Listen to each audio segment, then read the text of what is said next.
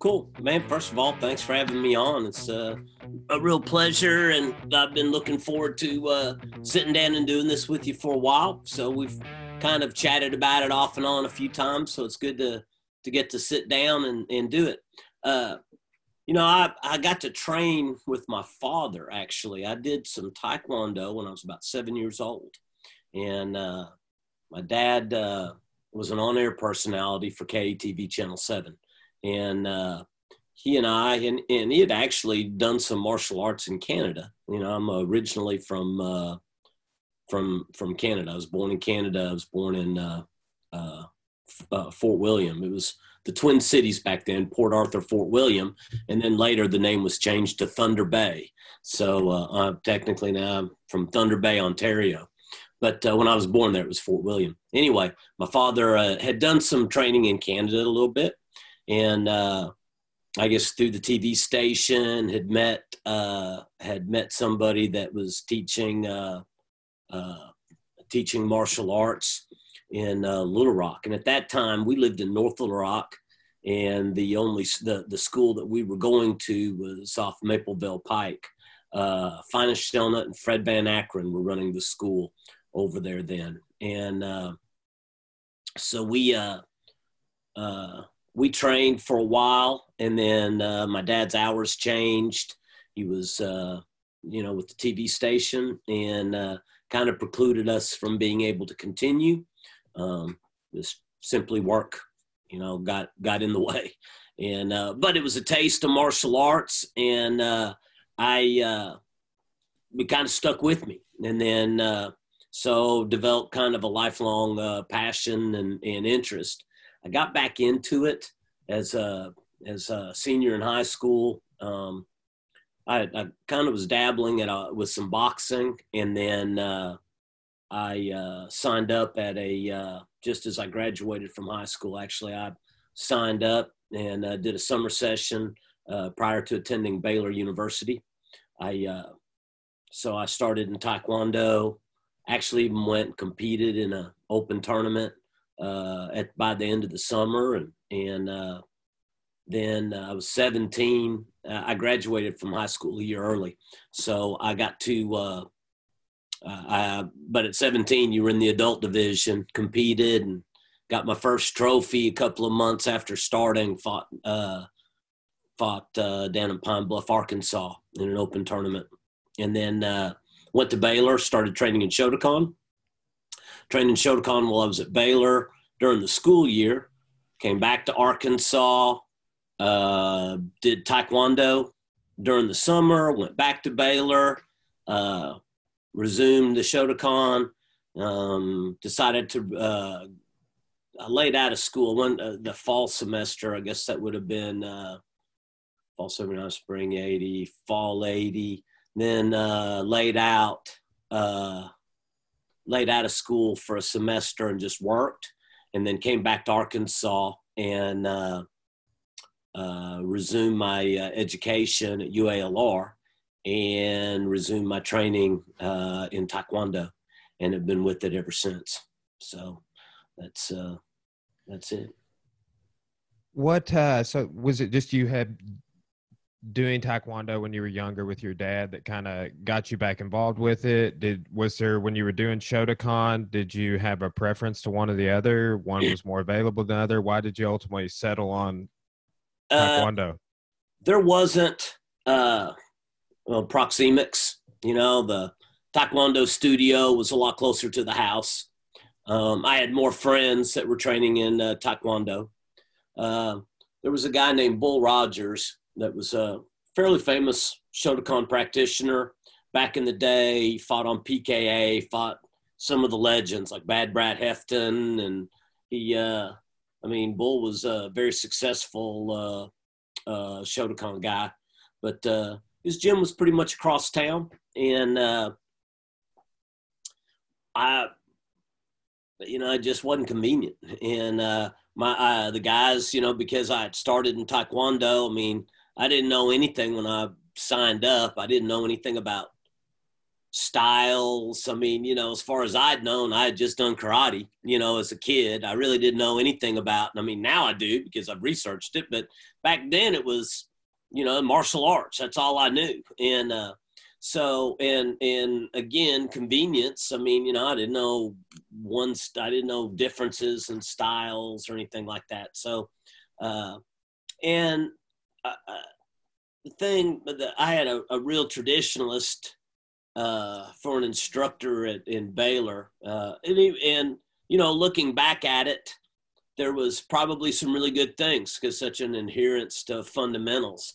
But it wasn't as exciting. We didn't, you know, I mean, all we did was we drilled and we did katas. You know, we did floor drills, we did katas, and then we'd go to tournaments. Well, we weren't sparring. I mean, very much. And so, you know, katas were more designed for self defense. They weren't designed for sparring they're two different things. You know, I mean, sparring develops attributes that would let the technique and the kata actually work. So it's it's it's apples and oranges if it's not trained properly. And uh, I know that my success in the tournament, you know, I mean, hell, I, I stepped out my first open tournament and did pretty good, placed, uh, won several fights, and I was going in the AOK. But back then, I mean, hand, safety equipment, when I was fighting on the open tournament circuit, in Texas, safety equipment was optional. And if you got knocked out, you'd get disqualified for being unable to continue. They'd go, you know, warning, excessive contact, disqualified, unable to continue, and they'd drag you off. So it was a, a little bit different era. Groin kicks were legal. If you hit the ground, you had three seconds to follow up with a with a strike. Um, so it was just kind of a different era in the in the martial arts. You know, it's kind of the the end of the blood and guts uh, kind of era. So I, I did like the Taekwondo better just because we were doing more sparring and we were actually preparing. And this was, it's funny because the school I got into, it was kind of before the commercialization of the uh, ATA, if you will. You know, I mean, they, uh, uh, they ran a little bit of a different model in the late 70s and early 80s. Um, and then it started uh, they started transforming and became uh, started becoming more and more commercial. Um, but this was pre karate kid days you know before the first movie. It was kind of pre the uh, daycare taekwondo if you will you know. I mean it was it was just a it was a it was a different uh, different time. So uh, i had it was funny though uh, some of the guys that were training uh, at the Shotokan school uh, were my sparring partners when I had my first kickboxing match. Those guys, uh, there were some really tough Shotokan players in uh, Central Arkansas back then, and some of them actually became really good friends because I had trained in some Shotokan. Uh, I cross trained with those guys and uh, I was going to the open tournaments. I wasn't just going to the Taekwondo tournaments. I was also going to open tournaments, and uh, I was competing so, like open style, like a karate, Taekwondo practitioner. Yeah, kung fu. Just uh, when they say open tournaments, it's open invitational. So you know, there's association tournaments like the JKA, uh, the Japanese Karate Association, might run a just a Shotokan only or a kung fu uh, organization might run a kung fu or a wushu only tournament. Taekwondo, certainly with a lot of different organizations, would run organization specific tournaments just for their people. But then uh, also there, and then you had the open tournaments, which were open to, you know, all practitioners. You would have hard, you know, and they would have hard style katas, you know, hard forms, and then soft style, the kung fu type patterns and they would divide up or they'd have different divisions. Um, and then, you know, you, you fought. So that, uh, the open tournament circuit, there was a lot of Taekwondo practitioners from the major Taekwondo organizations back then, uh, which in Arkansas were going to be pretty much the uh, ATA and the USTF, um, and then later the NTFA. But uh, a lot of the a lot of those the uh, organizations they just did they were and it was part of it was their business model you know they they pushed their organizational tournaments and they didn't uh, they didn't compete in the open circuit Whereas I actually ended up later on promoted a tournament on the on the open circuit. I was the uh, the Arkansas Karate Circuit. I was the uh, vice president of the Arkansas Karate Circuit. Keith Kirk, a guy by the name of Keith Kirk, was the president, and I was the vice president.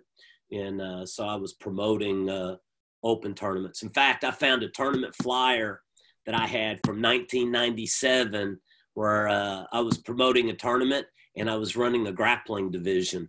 So nice. it's probably one of the earliest grappling tournaments in the United States. You know, I mean, that was only four years post the first UFC. So kind of, kind of interesting. Like, yeah, I know you've thrown out some dates and, and you were 17 when this, when you were, but when did, when did Taekwondo like become so popular? I mean, obviously when you were a kid, you were doing it. Um, comes about in the 50s, if I'm not mistaken, uh, in uh, out of Korea. But um, when did it become so popular? And, and you know, you talk about kind of pre Karate Kid. Was there like a, a surges? Were there peaks and valleys? I it surged in popularity. I mean, it was a little more of a dynamic. Uh, feel like it was pretty dynamic. It caught the public's attention because you had guys coming over from Korea jumping and spinning and um, you know doing the flashy board breaks and you know the demonstrations and the competitions were the guys really really talented. I mean, some of the early uh, practitioners that came over and were promoting the art and they were doing challenge matches. I mean, you know, it's kind of kind of funny. Same sort of thing that uh, the Gracies did to promote Brazilian Jiu Jitsu, the Koreans were doing to promote Taekwondo. And then you started having waves of guys coming over that uh, uh, eh, they were they were pushing it, and uh, you know the joke was they they get on the airplane a first degree and get off the airplane a grand master. Um, so let me silence this. Uh, so that uh that made a difference um, with uh, with the uh, uh, martial arts. And I'm sorry, man. I don't You're know. Fine. This uh, turn this off just a second.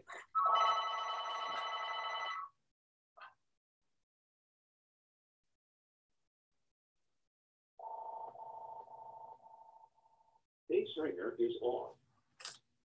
Okay, maybe that'll quiet it down. I'll check that later. I forgot all about my, uh, you know, since we've been in isolation and shut down, the phone just doesn't ring that much. You know, I, am here. Uh, I'm coming in while uh, while everything's shut down. I've been coming in and we've been painting and cleaning closets and just trying to do busy work, staying busy. And man, the phone almost never rings. And here I I sit down. Uh, I sit down, and it's like, oh my goodness, there's a uh, there's a phone call. Anyway, to get back to your question about when it became so popular, these guys came over, and I think they had uh, dynamic marketing. Um, a lot of the a lot of the karate schools, and and I, I, it's kind of regional, different areas of the country. I've noticed, you know, Kempo's real big, and in certain parts of the country, Shotokan, but some of the hardcore, hardline traditionalists you know, training in garages or training in YMCA's. And uh, it was almost like, oh, you're not supposed to, an attitude of making money with your art was horrible. And, um, you know, then you, start having people coming over and thought it was perfectly fine to, uh, you know, spread the art and spread a love of what they did. And oh, by the way, they wanted to make a living.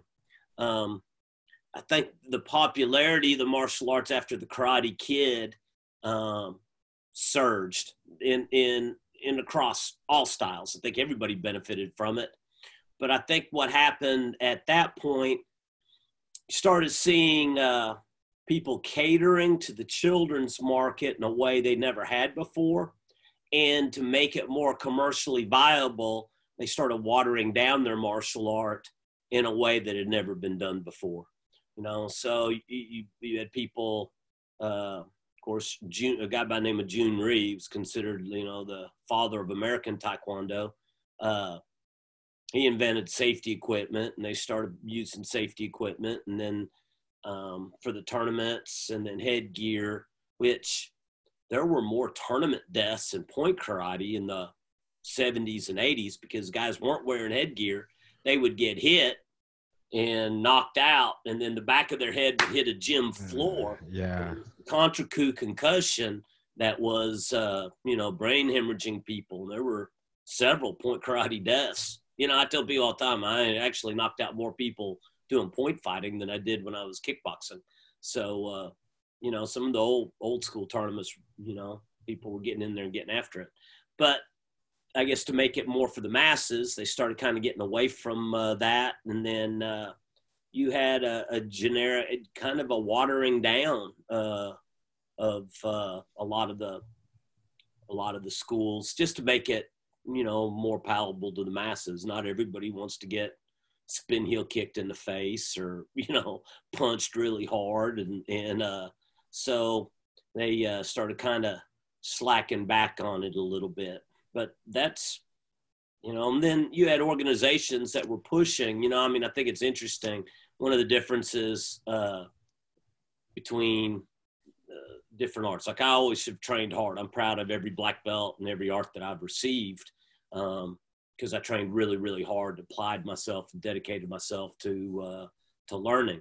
But hindsight being 2020 you know i mean there were guys in Taekwondo, and one of the things that led to to watered down Taekwondo is that you had guys that were making black belts in 18 to 24 months, and then they were made instructors. Well, I look at it like, man, 18 to 24 months in my jujitsu program, you're a white belt.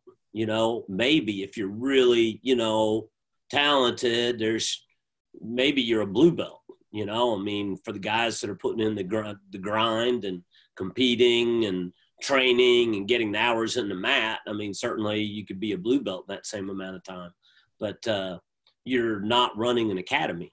And so there was I mean, I've I've worked on details for longer than two years. You know, I mean, just minute little bitty aspects of something, and I don't th- feel like you get the big picture. So you you know the further from the source the muddier the stream. And uh, you didn't didn't necessarily have uh, master level martial artists teaching classes. Now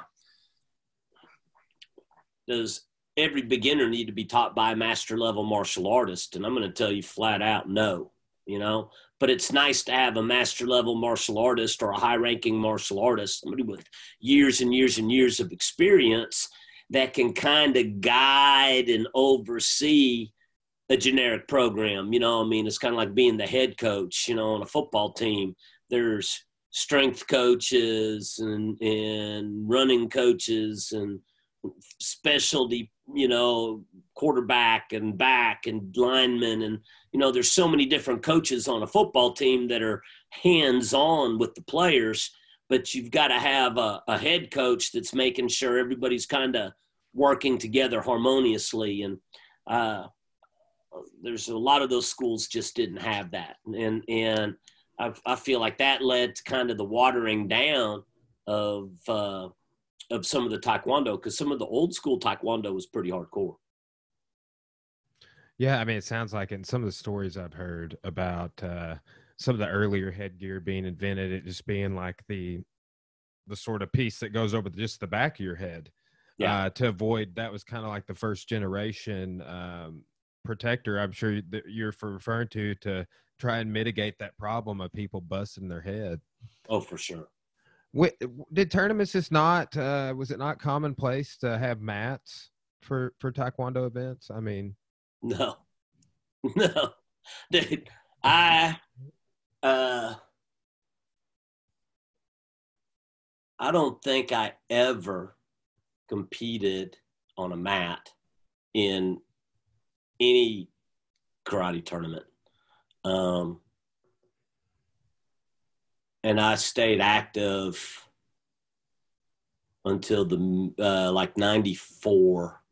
Um, back in the day, fifth degree was kind of like your retirement rank. And when I got uh, received my fifth degree, Um, after I got my fifth degree, which was in '94, I, uh, you know, kind of had stopped competing. I mean, I was competing internationally in Taekwondo. I was a uh, five-time Open Circuit state champion.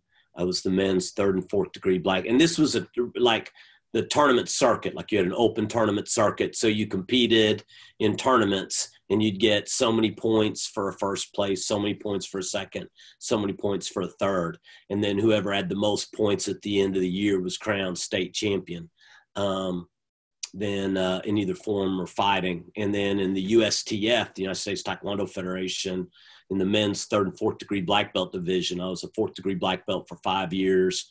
I was national champion four years and runner up. I missed it by two points one year, which still kind of sticks with me, it galls me. But I had a pretty good run while I was competing, and it is so I would compete. Some weekends I'd compete open circuit, some weekends, you know, and then I would compete closed circuit. Then I was also doing the uh, for a while. I did kind of played some of the Olympic Taekwondo stuff, which I wasn't really a fan of, but I competed in it and was the state gold medal winner when I actually went to the Olympic trials in 88. Um, I uh, was also kickboxing. So, I mean, literally, you know, go to a tournament and just have to look and see what the rules allowed, you know, were groin kicks allowed, were foot sweeps allowed, was, you know, finishing on the ground allowed. Did you get some of the tournaments to give you three points for a jump kick to the head? Two points for a jump kick to the body, two points kick to the head, one point kick to the body. Well, that's going to affect your strategy. Um, all punches being one point. Um, some would allow you if you did a jump punch to the head, you got two points. Some tournaments, everything was one point. Punches, kicks, everything was one point. And of course, when groin kicking was allowed um, in some of the tournaments, you uh, you didn't you didn't pick your leg up and just kind of dangle it out there to kick somebody in the head because somebody would snap you in the groin real hard and it would change up your uh, change up your philosophy about kicking you know uh, you, you, had to you had to really make sure that that kick was set up. You didn't just pick your leg up and start firing. So you know how many the point the scoring system just like it does in anything is going to dictate your strategy you know, as far as scoring your uh, points, how you're gonna, how you're gonna, how you're gonna do time management and and everything else when you're out there competing. It's going to be based on points. So that was uh, that was pretty interesting. But got to do a lot of uh, a lot of competing, and mainly, you know, most tournaments were held in high school gyms. You know, you'd go to a maybe a boys club gym, community center gym, high school gym, and so we always competed on gym floors. That's what we competed on. So it just wasn't wasn't a lot of mats. What were the weight classes like? Did they differ? Like points differ? I know in jiu-jitsu tournaments, it's and if you looked at all the arts that we go take people to compete at, there's no commonality. Yeah. So back in the, in the day, this is what they would do. Okay, tall people over here, short people over there. Okay, you four are lightweights, you three are the middleweights, you four are the are the heavyweights. So they kind of line you up. Now, so if you were real tall, but you were real skinny, think uh, you know Caleb Plank. I mean, you know, I mean, he'd be in the heavyweight division weighing a buck forty five or a buck fifty. You know, man. Uh, I I was I was usually in the light. I was a lightweight um, yeah, back then, and typically, I mean, usually the lightweight division was 155 and below, or maybe 160 and below, and then say 160 to 190 might be or 180 uh, would be the uh, middleweight, and then heavyweight would be 190 and above or 180 and above. I mean, the divisions were pretty wide. Um, now it depended, like you know, the international competitions. Uh, you would stand on a scale. I mean, there were times that you, you know, kickboxing, you would stand on a scale, but uh, a lot of times the point tournament divisions were, you know, you guys are lightweights, you guys are middleweights, you guys are heavyweights. And then at the end, you know, grand champion was like our ab was like absolutes, right? So You know, if you won lightweight fighting, then you would fight the middleweight and heavyweight winner. Some of the bigger tournaments might run more weight classes, um, but typically, you know, sometimes it was just lightweight and heavyweight. You'd have two weight divisions. You know, sometimes you'd have three. A lot of times it was just based on the number of competitors. What about like so? You said you were winning d- different state, national titles, regional titles. What did that qualify you for? If you were a state champion, did you get seeding for the next tournament season or anything? I like got a that? bunch of really cool jackets. nice. You know, I would get uh no, it didn't, you know, qualify you for nothing. I mean, you can take everything I told you in a buck and a half will get you a cup of coffee at most Well, I didn't know if like when the uh taekwondo came in on the olympic level. If like you know with the usa boxing or how if they tied anything there to try and link regional stuff to go, national. In 88 the, the so there were two paths. Back then i don't know how it is now but back then there were two paths. Um you could be uh, uh, WTF, Kukkiwon uh, affiliate, um, and or you could be AAU. And uh, I was a I went through the AAU, so I went. that was the AAU uh, amateur athletic union. I mean, like the people that run boxing and everything else, right? So, um, I I was the AAU gold medal winner. And so I wasn't Kukkiwon because being ITF, WTF and ITF were was like the difference between North and South Korea. And I had no idea any of that. ITF was first, but then WTF broke away and blah, blah, blah. And they were stylistically really, uh, I mean, had, were different. ITF was a little more like kickboxing. WTF, the Olympic style, they got they tried to be very stylized and kind of became a sport unto itself. Think pre-Olympic judo and Olympic judo. Pre-Olympic judo was a lot more self-defense oriented and you know had a whole bunch of techniques in it that no longer is done in Olympic judo. You know, um, it became stylized for the sport. So that's what happened with WTF. Um, you know, they took almost you can punch to the body, you can't punch to the head. Uh, it became a very sophisticated game of kicking tag. Now, I mean, you can get knocked out with those kicks. And at the nationals, the year that I went, so being the state gold medal winner allowed you to go to the nationals, which was like the first leg of the Olympic trials. And then you had to win nationals, and then you competed with these others. It was two or three steps on down the road. So when you say Olympic trials, you got to kind of, it was the first leg. I mean, technically it was, but it was just the first leg. It wasn't like a, a guarantee. Um, but you would see people there that had no business being there, and you would see some spectacular knockouts. You know, guys getting you know, flying side kicked in the face or spin heel kicked or axe kicked. I mean, they were, uh, I saw a lot of people get totally just wrecked at that uh, tournament.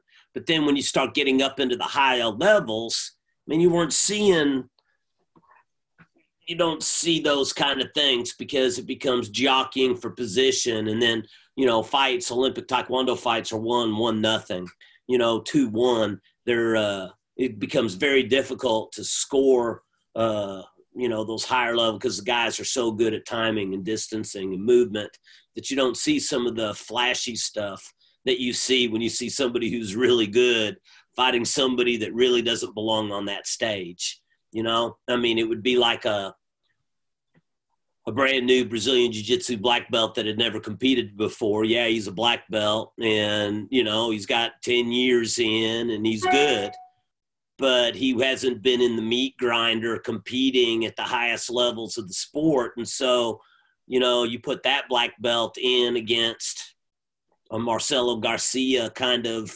level guy that's just been a, a grinder his whole life.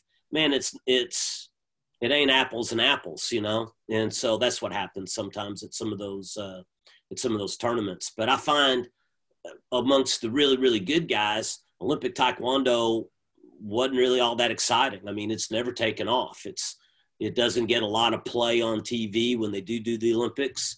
Um, it's so highly stylized. It's just not all that exciting. You know, I mean, that uh, I don't. I'm not a fan of the uh, of the Olympic Taekwondo. When you when you take people that are watching like an MMA fight or watching a boxing match, and when people understand what's going on, it's just like point karate's been around forever, and it has never elevated in popularity because it's hard to follow. You know, I mean, it's hard to pick out. You can see somebody that's getting dominated end up winning a fight because he played the game better and was able to score points. Or, you know, somebody, it's like a game of tag. Somebody jump up and do a back fist to the top of the head. Well, we all know that's not going to stop anybody. And he scores first, and the other guy throws a right to the body that caves him and drops him. And then the guy that did the little pity pat to the top of the head scored the point first. And you're to people watching, they're going, yeah, but that guy just got knocked down. You know, what's what's up? So point karate has never really taken off.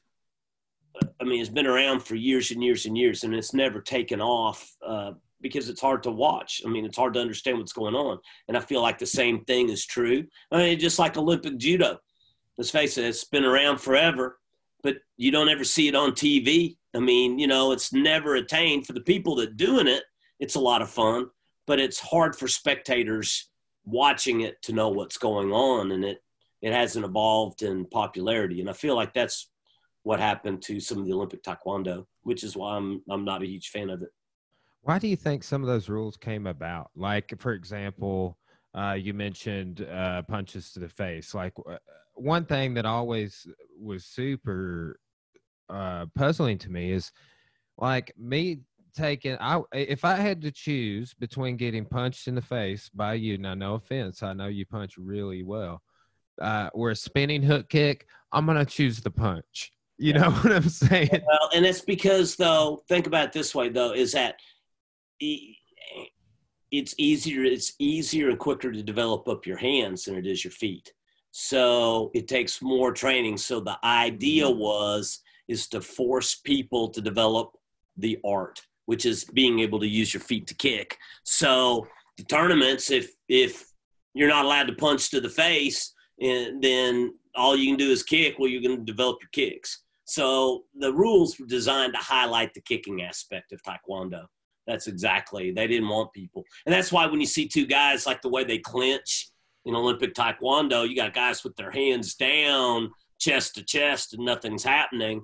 Um, they're they're denying access to the Hogu for that style, it, you know, for that rule set, that makes sense. But if you're thinking, well, I'm, why aren't those guys hitting each other? It makes no sense. So the rules were designed to to get people to to kick. You know, that's that's what it was all about. Was that did that come along with the Olympic transition? Was that in any way to differentiate it from boxing, or or? Oh yeah, no, to differentiate it not only from boxing but from other styles of karate. You know, they uh, they were trying to. This is a totally unique art, and this is what we do, and this is how we want it done, and um, it was to differentiate. And so again, when you look at the riffs, though, because I was on the uh, ITF USA team in uh, 1987 and fought in Athens, Greece, and so there, uh, ITF stylist, it was more like kickboxing you punched. It was continuous. You know, they said go. It wasn't stop and go. It wasn't like when you hit somebody, a judge would yell point and then look for clarification from all the judges around the ring. It was you continuous, continuous sparring, continuous fighting. So uh, I like the ITF style um, because it was it was more like kickboxing. Um, whereas the WTF was just a stylized game to to show. No, and it was full contact. I mean, the kicks were, you know, if you didn't kick hard enough to deliver what was termed trembling shock, which meant you just got the crap kicked out of you. Um, if it wasn't a solid kick, it wasn't supposed to count. So that uh, that's how that developed. But I, I our roots stylistically, um, you know, when I started, it was ATA, and I didn't know anything about ATA back then. And then the guy I was working for uh, when I came back from uh, from Texas, uh, started working at a Nautilus Plus Taekwondo Fitness Center for a guy named Jim Botein, and uh, I was I was a Nautilus instructor. And then when I uh, and I was assisting, and I started assisting in kids classes as a blue belt. Um, started teaching the noon class by myself as a red belt. As a plain red belt, I was on the black belt demonstration team for the United States Taekwondo Federation. I was the only red belt on the de- black belt demo team, and uh, uh, I was working for Mr. Botein when he broke away from the uh, ATA and uh, formed the United States Taekwondo Federation, which was interesting because there was another United States Taekwondo Federation that was uh, here in the United States. It was headed up by a guy named Chuck Sereff, and uh, that that proved interesting later on down the down the road. But uh, we were under when we went were on the ITF USA team. It was uh, Chuck Sereff's USTF because they were the ITF delegates, and uh, our USTF, and we were kind of chosen by a guy named PK Cho. So we just had a small group of people that also got to compete as part of the U.S. delegation to the ITF uh, World Championships in uh, in Athens, Greece, in 1987. And then we ended up uh, affiliating with a guy by the name of Park Jung Tae.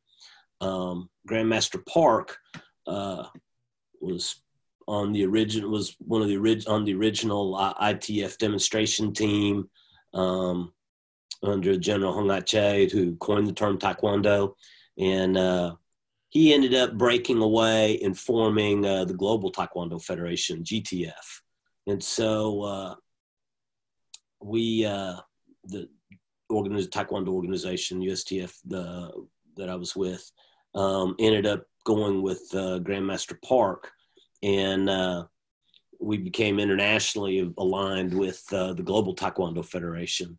And so I was team captain of the U.S. team that fought in Moscow, Russia in '93, and uh, we I also we hosted uh, the Russians uh, here in the states, and then we went over there, and then they came back over here in '94.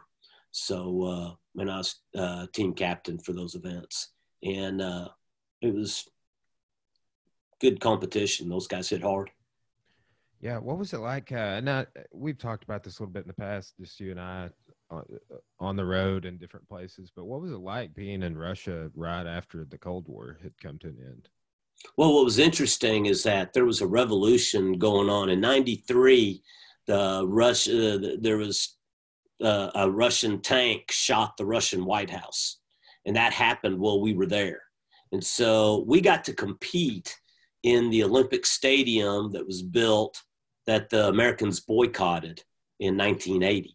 So the uh, we were, I think, some of the first Americans to compete in that in that Olympic stadium. Um, we, uh, but we literally like the tank that shot the Russian White House went past my, our hotel, and uh, we could hear the machine gun fire, pop, pop, pop, pop, pop, you know, and that I had a picture prior to it being shot. And then when I got back to Little Rock, there was a picture on the it was the Democrat Gazette then that there was another picture of the Russian White House. And the guy that took that picture had to have been standing in almost the same place I had been standing when I took my photo. So I had a before photo and an after photo, and you could see, you know, the the burn and the hole where the Russian, where the uh, tank had shot it. And You could see the pock marks from the 50 cals that have been, or whatever caliber they used on their tanks, you know, tearing, chewing that building up. So, but it was interesting is that, you know, when you're really hungry, it's kind of Maslow's hierarchy of motives. When you're really really hungry you don't really care a lot about international pol or national politics. You know we saw people just younger people really seemed to like us. The old timers not so much but the the young people did. And it was uh, all about uh, all about being able to have something to eat. You know i saw lines going saw this one day i saw a truck that had potatoes in the back of it and the line went down the street and around the corner and I thought, man, the people around the corner ain't getting a potato out of the back of that truck. So it was uh, it was different. They uh, the people there, I, I tell you, the Russians, because we had hosted them here in the states. The the our competitors, our people that we were competing against, couldn't have been nicer and couldn't have been more gracious. You know, so it was interesting. We went to a there was a McDonald's in Moscow, and we went to that McDonald's, and I uh, took a picture of me doing a sidekick in Red Square, and we uh, we called the Hogs. We almost got too much attention um, brought on to ourselves because we're over there calling the Hogs, and, you know, all of a sudden, all these security guys they had no idea what we were doing. Started coming around, but it was uh, it was a very it was fascinating. It was def- definitely interesting. Yeah, that would be a very interesting time to go. Um, just you know, ninety three. Uh, so, I mean, Taekwondo's taken you some amazing places. You mentioned uh, Greece, you mentioned Russia. Uh, that was one thing I wanted to ask you about. Is just some of the other places Taekwondo has taken you?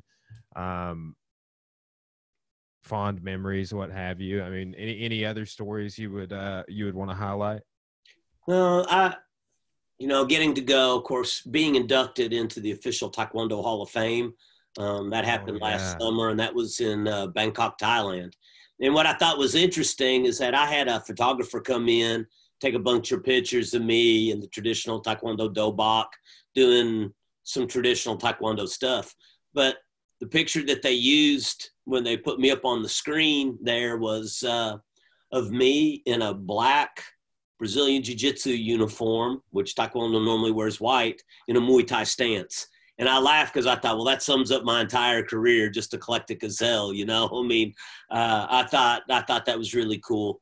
Um, it was an honor to get to go over there, having you know, with inter- internationally, like I said, two, six gold medals and two silver medals. Um, competing, uh, competing against the Russian teams, competing in international events, traveling, demoing. I mean, you know, I had so many so many good times. I spent a lot of time on the road. Got to demo when the the West Coast demo, demo team, Ernie Reyes Jr. Uh, oh wow, I've seen them perform at, uh, several times. Yeah, we did a demo with them at Magic Springs. Um, so they would demo, and then the next time, 30 minutes later, we would demo, and then they would demo, then we would demo. We did that all day down there. That was really uh, cool. Going to Thailand was cool. I learned that the number one sport per, number one participation sport in the world um, is soccer. I mean, hands down, because anywhere you go, I mean, you don't need anything. You know, you get a dozen kids, two dozen kids together. One of them's going to have a ball, and all you need is some space for them to run around and uh, and uh, and compete. So that uh, that's a done deal. But the number two participation sport in the world based on participation is uh, based on numbers is taekwondo. There's over a hundred million people worldwide that do taekwondo. And i had no idea i mean i didn't even know there was that many people internationally that did uh, that did taekwondo. And again it's you don't need anything but space. You know i mean if you've got you've got a place you got to have somebody kind of lead a class but you know, there's not a lot required to be able to to punch and kick, you know. So um, that's I thought was was pretty interesting. So that was uh, that was an interesting thing to learn. The uh, and it was you know I mean for me, I and like we mentioned earlier, I didn't get into the martial arts to be a stylist. I got into the martial arts because as a teenager, you know, I, I, was a small, skinny kid that wanted to keep his lunch money. I mean, I was a little guy. And uh, so I didn't know anything about style. Uh, I just just wanted to learn martial arts, you know, wanted to learn karate, I wanted to learn how to defend myself. and as time has gone on, um, let me see if I can turn this down. Base ringer is on.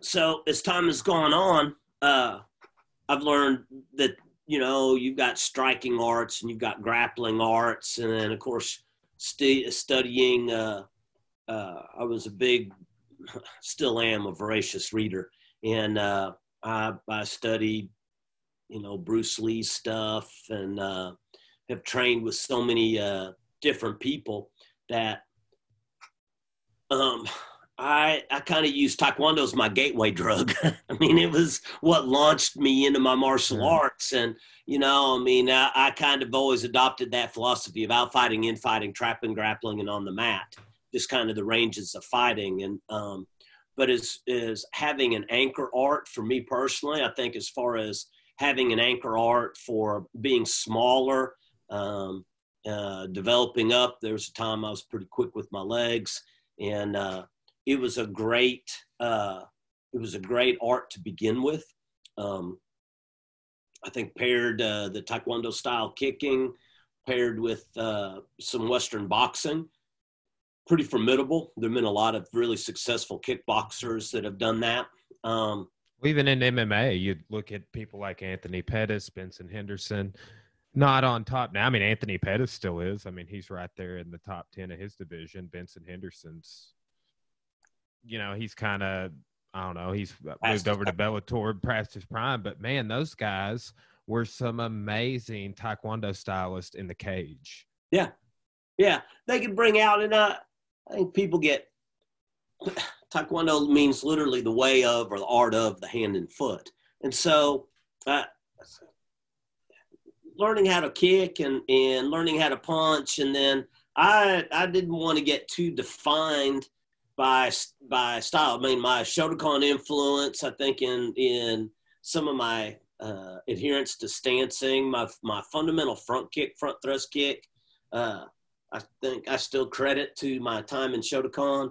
Um, uh, you know, it's interesting. My uh, time, I was certainly influenced by Bill Wallace. I've been influenced by Joe Lewis. Been influenced by so many different arts, Thai boxing, a guy by the name of BJ Johnson that worked with me, and Muay Thai was my Thai coach, uh, especially after I had, had done a kickboxing match. Um, after my first match, I hooked up with BJ, and, and uh, uh, but Taekwondo was a good vessel for me to start putting everything on. I mean, having a having a core art and for me it just happened to be taekwondo but having a solid art that you could then learn how to expand and grow and work with was really uh, i feel like really important. So it, has been a blessing. You know i'm I've, I've, I've loved it.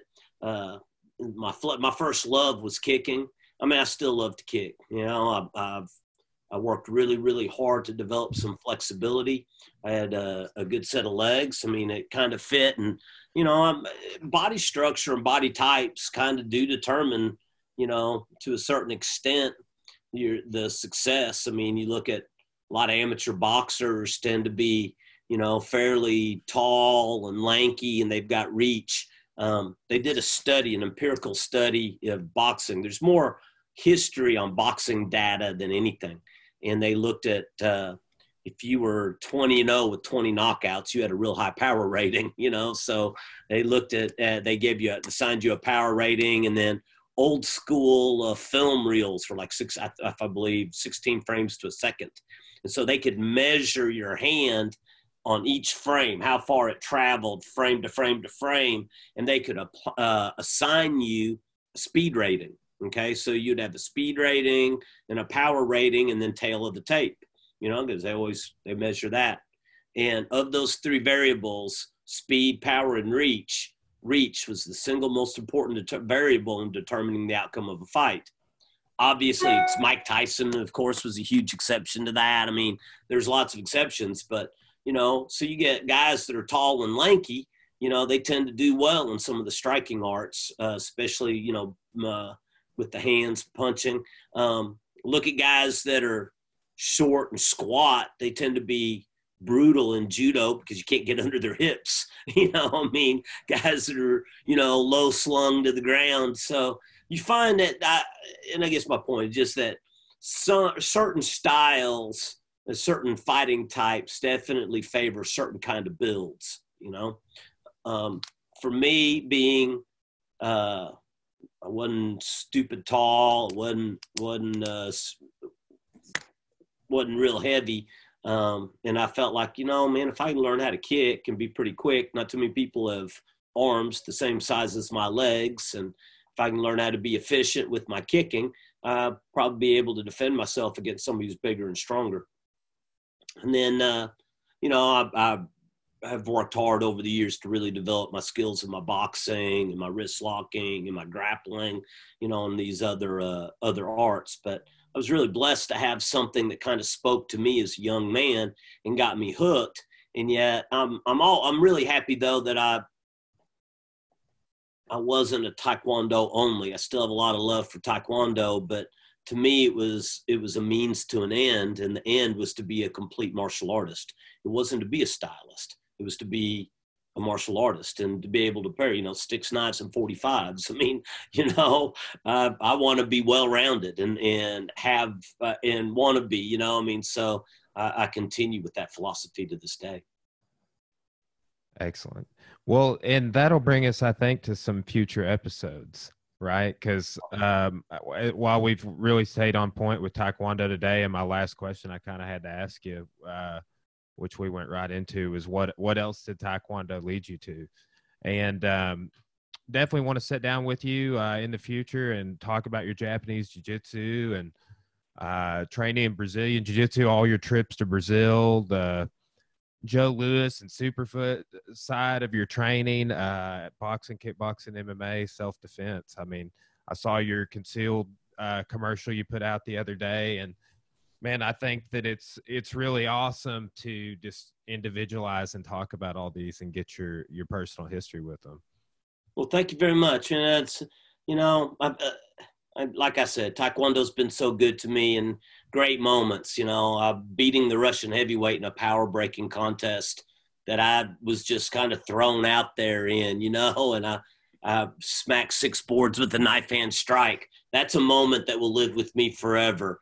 Um, and yet, without Taekwondo, there wouldn't have been a Joe Lewis. There wouldn't have been Bill Wallace. There wouldn't have been Burl Parsons and the Weeping Style. There wouldn't have been Tony Manuel and Brazilian Jiu Jitsu. So, you know, I owe a lot of really, really good times to my uh, to my Taekwondo, and I'm I, I just think it's great. I appreciate you giving me the opportunity to sit and visit and and share some of these experiences with you. Yes, sir. Well, hey, I appreciate your time, and uh, I'll be talking to you real soon. Great. Look forward to All it. Right. Be Have safe. a good day. Be well.